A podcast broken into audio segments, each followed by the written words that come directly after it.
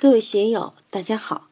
今天我们继续学习《禅说庄子·山木自在无碍的生活艺术》第一讲“与时俱化的生存之道”第五部分。大家可以通过查看本段声音简介了解学习内容。让我们一起来听听冯学成老师的解读：“合则离，成则毁，廉则错，尊则义。”有为则亏，贤则谋，不孝则欺。这个不仅是自然法则，也是社会法则。苏东坡说：“人有悲欢离合，月有阴晴圆缺，此事古难全。有合就有离。”《三国演义》开卷就说：“话说天下大事，分久必合，合久必分。”合的时候，恰恰就是分的时候；分的时候，也恰恰就是合的时候。你和这个人结婚，就不可能和那个人结婚；你要和那个人结婚，就不可能和这个人结婚。你到这里来，就不能到那里去。今天各位选择了到书院来听课，就不能到其他地方去。这也是一个取舍，此合彼分是必然的。今天各位师兄来，成就了我们的这堂课。那头的约会、工作也就放下了。投资也是这样，你把钱都投在这里，就不可能投到其他地方。一个取，一个就舍；一个合，一个就离；一个成，一个就毁。《齐物论》里面说：“其分也，成也；其成也，毁也。凡物无成与毁，复通为一。”廉则错，有很多种想法。一把剑太刚强、太锐利了，就容易折断。一个人如果孤高自封、提意见的人，就不会来了。很多衙门里面真正廉洁的人是待不住的，要被别人挤走。有些小寺院里真修行的人也待不住。你要吃素，人家要吃肉；你每天都打坐，人家不打坐；你不抽烟喝酒。人家要抽烟喝酒，你把人家都比下去了，人家就容不得你。走到哪里都是这样的，所以说廉则错，你不和光同尘就不行。尊则义，你在这里高高在上，对不起，人家那边说小话的就来了。你要搞掉一个人或者捧一个人，人家就有各种各样的说法。有利有破，不破不利，不利不破。当年在阶级斗争时代，对“破利”这两个字也翻来覆去的说，但破破什么呢？破资产阶级资本主义的一切嘛。利利什么呢？利无产阶级的一切嘛。但破利两个字，在中国古代思想和佛教思想里都有极深的语境。而且是结合修行在谈，用佛教的话就很好理解，破烦恼立菩提嘛。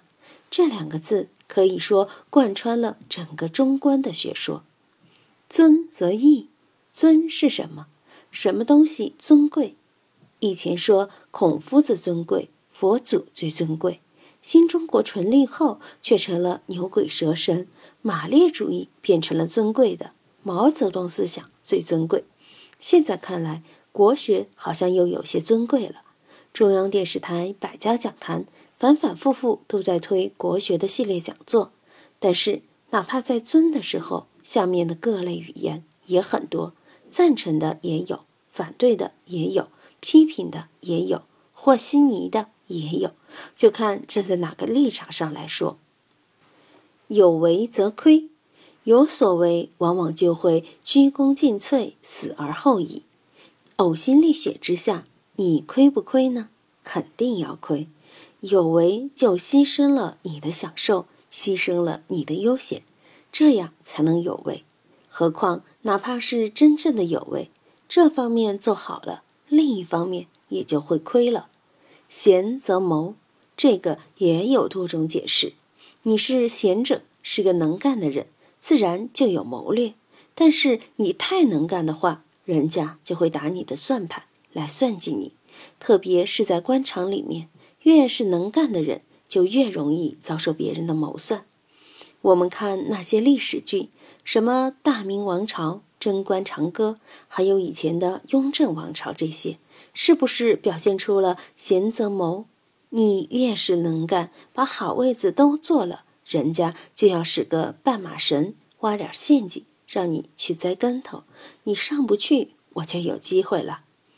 不孝则欺，一个人完全没有能耐，没有未来，那就只有受欺辱，这也是必然的。在社会上，谁看得上没能耐的人呢？何况不孝，还有顽劣的品性，让人不敢恭维。一个人既顽劣又无能，在社会上肯定会受欺的。其实这几句就是对才与不才这个问题的引申。胡可得而庇乎哉？哪里能够面面俱到呢？要想面面俱到，处处都做得稳、做得实，那是不可能的。不论你干什么、怎么干，还是会被取舍两个字限制着。取此。就要舍彼，得此就要失彼，在社会上、经济上、名望上如此，在精神上也是如此。心里在想这个事，就不能同时想那个事，这个是唯一的。我说过了很多次，精神具有唯一性，时间有唯一性，取舍也有唯一性。不少人就是在朝三暮四、举棋不定、犹豫不决中过日子，就像曹操批评的“好谋而无断”的袁绍，怎么会有成功的可能呢？所以，如何让我们具有敏捷的决断能力，就应在这个“一”上好好留意，把功夫养起来。背夫弟子智之，其为道德之相乎？庄子在这里叹了口气。说：“弟子们啊，你们啊好好的把这些道理记住，而且要记牢。只有道德的境界，才是我们安身立命之处，才是我们可以待的地方。这里的道德，并不是我们现在讲的这个社会伦理类的道德。道是大道，有道才有德。什么叫道德呢？其实就是前面说的那些，以和为量。”浮游乎万物之祖，要达到这样的境界，才能够高高山顶立，深深海底心，才能够超越合离、成毁、廉错、尊义、有为则亏、贤则谋、不孝则欺这种种现象，使你自己在其中不受其累，有物物而不物于物的能耐，这样你就了不得。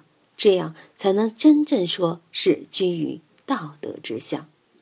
今天就读到这里，欢迎大家在评论中分享所思所得。